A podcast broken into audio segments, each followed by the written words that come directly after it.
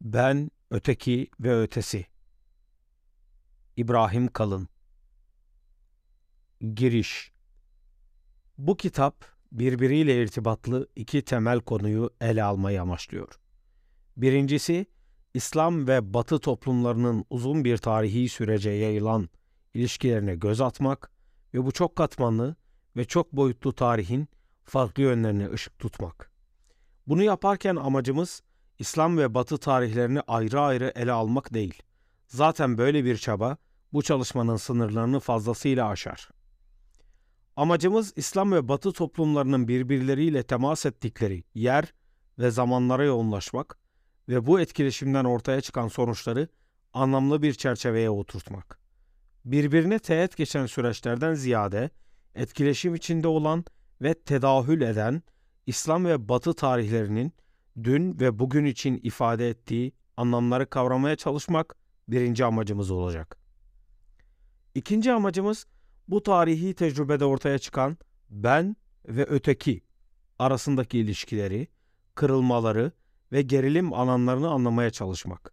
Her ben iddiası bir ötekinin varlığını tazammun ederken, her öteki vurgusu da bir ben tasavvuru inşasını zorunlu kılar. Ontolojik olarak ben ile öteki arasındaki ayrımdan kurtulmak mümkün değil. Ama bu ayrımı mutlaklaştırarak sonsuz ve sınırsız düşmanlar üretmek de gerekmiyor. Öteki üzerinden verilen hükümler öteki kadar ve belki de ondan çok ben ile biz ile ilgili hükümlerin bir aynasıdır. Ötekini yok sayan, şeytanlaştıran yahut bir komşu olarak gören ben tasavvurları bize başka toplumlar ve tarihlerden çok kendi ben idrakimiz, tarihi anlayışımız ve medeniyet tasavvurumuz hakkında fikir verir. İslam ve Batı ilişkilerini ele alırken arka planda yatan bu ben-öteki diyalektiğinin iz düşümlerini izlemeye çalışacağız. Geçmişi ne karanlık ve soğuk bir çatışma ve yıkımlar tarihi olarak görmek, ne de romantize edip köksüz ve kimliksiz bir liberal ütopyanın aracı haline getirmek zorundayız. Tarihin ana akış süreçlerini tespit etmeye çalışırken, standart eğilimlerin dışına çıkan ve bu yüzden genellikle göz ardı edilen detayları ve nüansları da ele almak, bize daha sağlıklı ve kapsamlı bir bakış açısı kazandıracaktır. İslam ve Batı toplumlarının tarihi bize bu imkanları fazlasıyla sunmaktadır. Bu uzun tarihte, en mutlakiyetçi ve çatışmacı yaklaşımlardan, en geçişken ve çoğulcu tecrübelere kadar pek çok örneğe rastlamak mümkün. Bu uçlar arasında bir sarkaç gibi gidip gelen İslam-Batı ilişkileri tarihini bir yerde ve bir noktada sabitlemek ve dondurmak yerine süreç analizi yapmak ve olayları, insanları ve mekanları bu akmakta olan tarihin dinamik unsurları olarak görmek şüphesiz daha isabetli olacaktır. Bu bakış açısı, İslam-Batı ilişkilerinin sadece dününü doğru anlamak için değil, bugününü ve yarınını yapıcı bir şekilde ve ortak iyi temelinde inşa etmek için de önem arz ediyor. Tarih, hiçbir zaman sadece geçmişe ait bir şey değildir. Tarih, bizimle ve bugünle birlikte yaşamaya devam eder. Onu anlamlı ve yaşayan bir gerçeklik haline getiren, kendi müstakil kimliği, nesnel gerçekler kadar, bizim bugün kendimize, evrene ve varlığa nasıl baktığımızdır.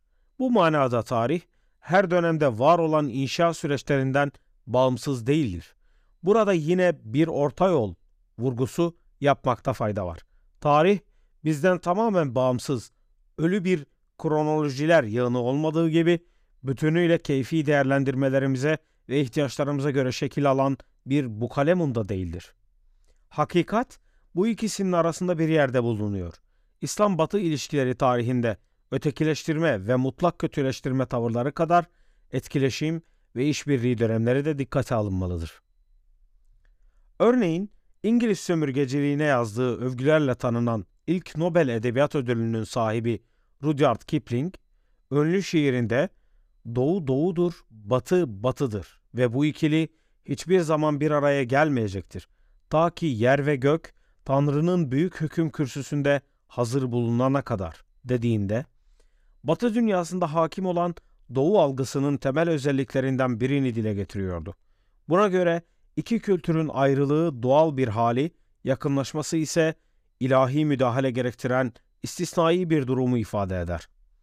Hollywood'un büyük yapımları arasında yer alan Alexander the Great ve Alexander filmlerinde Aristo, talebesi İskender'i Doğu'nun efsunlu dünyasına karşı uyarır. Perslerin yaşam tarzı, bünyesinde ölüm ve korkunun tohumlarını taşır. Yunanlılarınki ise hayat ve cesareti. Hislerine rağm oldukları için akıldan uzaklaşan Doğulu toplumlar, Batı'nın yani Yunan'ın akli kabiliyetlerine ve tefekkür derinliklerine hiçbir zaman ulaşamazlar. Bu yüzden İskender dikkatli olmalıdır. Zira Doğu bir şekilde insanları ve onların rüyalarını yutar. Avrupa'nın Doğu'yu ve İslam dünyasını bir öteki olarak görmesi, İslam'ın tarih sahnesine çıktığı yedinci yüzyıla kadar geri gider. Orta çağlarda İslam'ı dini ve teolojik gerekçelerle bir öteki haline getiren Avrupa medeniyeti, bu ötekileştirmeyi modern dönemde din dışı ve seküler argümanlar kullanarak yapmaktadır. Bu yüzden Soğuk Savaş'ın ardından İslam, giderek bir güvenlik sorunu olarak kurgulanmış ve İslam tehdidi, uluslararası ilişkilerden göçmen yasalarına kadar her alanda kullanılan elverişli bir siyaset aracı haline gelmiştir. Modern Batı medeniyetinin milliyetçi, dini ve seküler aşırı uçları, İslam'ı ve Müslümanları ötekileştirerek kendilerine bir güvenlik ve meşruiyet alanı yaratmaya çalışıyorlar. Fakat ötekileştirmenin tek taraflı bir tutum olmadığını en başta ifade etmek gerekir.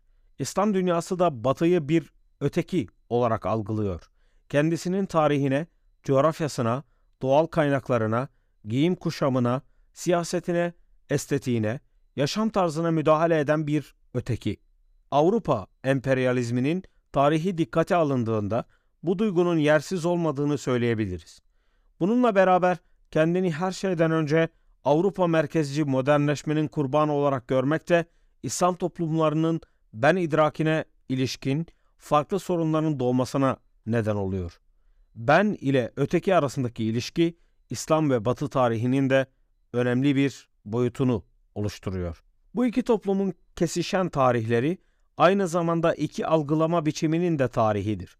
Gerçek ile efsanenin, olgu ile algının, kimlik ile imajın, hakikat ile tahayyülün iç içe geçtiği bir tarih. Savaş ve barış, adalet ve zulüm, baskı ve özgürlük, esaret ve bağımsızlık, dostluk ve düşmanlık, güven ve ihanet bu tarihin sayfalarında karşımıza sıkça çıkan temalar. Bu çalışmada bu tarihin ana hatlarını inceleyeceğiz. Amacımız tek başına İslam yahut Batı tarihini anlatmak değil, iki dünyanın tarihini birbirleriyle kesiştiği noktalarda anlamaya ve açıklamaya çalışacağız. Siyasi, fikri yahut kültürel, hangi bakış açısından bakarsak bakalım, İslam-Batı ilişkileri günümüzün temel konularından biri. on bir Eylül saldırılarından çoğulculuk tartışmalarına, Danimarka'daki karikatür krizinden Hollywood filmlerine, kadın ve insan haklarından misyonerlik faaliyetlerine, Avrupa ve Amerika'da yaşayan Müslüman azınlıklardan Orta Doğu siyasetine, yükselen İslamofobiden İslam ülkelerindeki Batı karşıtlığına kadar pek çok konuyu bu sorunun bir türevi olarak görmek mümkün. Türkiye'nin A B'ye üyelik serüvenini de bu çerçevede ele alan değerlendirmeler var. İki dünyanın kendi içinde yaşadığı kırılmalar birbirleri hakkındaki algılama biçimlerini derinden etkiliyor. Bir Amerikalı askerin zihnindeki Iraklı tasavvuru Ebu Gureyb hapishanesindekiler için bir kabusa dönüşebiliyor. Aynı şekilde bir El-Kaide militanının inşa ettiği Batı algısı Londra yahut Paris sokaklarında terörist saldırılara zemin oluşturabiliyor. Batı'nın İslam algısını onun Avrupa merkezli tarih anlayışından, hakim medeniyet olma duygusundan ve Greko-Roman ve Yahudi-Hristiyan köklerinden bağımsız ele alamayız. Batı medeniyetinin ben tasavvurunu belirleyen bu unsurlar aynı zamanda onun öteki algısını da şekillendiriyor. Bu ötekinin bir dost, müttefik, ortak, düşman, rakip yahut tehdit olarak algılanması felsefi, tarihi ve siyasi pek çok etkene bağlı. Bu algılamanın mutlak, değişmez ve homojen olduğunu düşünmek günümüzün en yaygın hatalarından biri. Batı gibi uzun bir tarihi ve karmaşık medeniyet yapısını tek bir cümleye indirgemek ne mümkün ne de anlamlı. Lakin Batı dünyasında hakim olan İslam algısının ana renklerini ve ara tonlarını belirleyen faktörleri tespit edebiliriz. Değişim, her zaman değişmeyen bir şeylerin varlığını da tazammun eder. Bu manada Batılı İslam algısının bir takım sabitelerine işaret etmek mümkün. Örneğin sekizinci yüzyılda İslam karşıtı ilk polemikleri kaleme alan Yuhanna Eddimaşki'nin Hz. Peygamber'i sahte peygamber olarak suçlamasıyla iki binli yıllarda Amerikalı evangelist Jerry Falwell'in Hz. Peygamber'in terörist olduğunu söylemesi yahut Papa on altıncı Benedikt'in Regensburg konuşmasında İslam'ın özünde şiddet barındırdığını ve bu yüzden rasyonel bir din olmadığını iddia etmesi arasında göz ardı edemeyeceğimiz bir süreklilik var. Bu tür suçlamaların gerilim ve çatışma ortamını derinleştirdiğinde şüphe yok. İslam dünyasının Batı algısına baktığımızda karşımıza bir dizi benzer sorun çıkıyor. Müslüman dünya için Batı aslında iki asırlık bir olgu. on birinci ya da on altıncı yüzyılda İslam coğrafyasında yaşayan bir aydın yahut sanatçı için Batı diye bir şey yoktu. Frankler, Cermenler, İspanyollar, İtalyanlar, Venedikliler, Cenevizliler, Yahudiler ve Hristiyanlar vardı ve biliniyordu. Ama kelimenin modern manasında bir Batı henüz teşekkül etmiş değildi. Kendisini orta ümmet olarak dünya coğrafyasının orta kuşağında gören İslam dünyası, doğuya da batıya da eşit mesafedeydi. Batı, onun için hep cevap verilmesi, tepki gösterilmesi, mücadele edilmesi gereken bir muhatap değildi. bin iki yüz yılında İsfahan'da yaşayan bir Müslüman alimin mekan algısı açısından Çin neyse Fransa'da oydu. Kur'an'ın ne doğu ne batı diye tasvir ettiği evrensel hakikat tasavvuru doğu ve batı kalıplarını aşan bir niteliğe sahip. Bu manada İslam toplumları kendilerini hiçbir zaman doğuda ya da doğulu addetmediler. Doğu ancak Asya kıtasının bir uzantısı olan Avrupa'nın kendisini batı olarak tanımlamasından sonra ortaya çıkan kurgusal ve işlevsel bir tanım. Mekan algısı Avrupa merkezci hale geldikçe kullandığımız coğrafi terimler de sınırlayıcı bir nitelik kazanıyor. Örneğin insanlık tarihinin merkezinde yer alan coğrafyaya bugün neden Orta Doğu diyoruz? Japonya hangi coğrafi tasnife göre Uzak Doğu kabul ediliyor? Tersinden düşünecek olursak mesela Amerika'ya neden Uzak Batı ya da Uzak Doğu demiyoruz?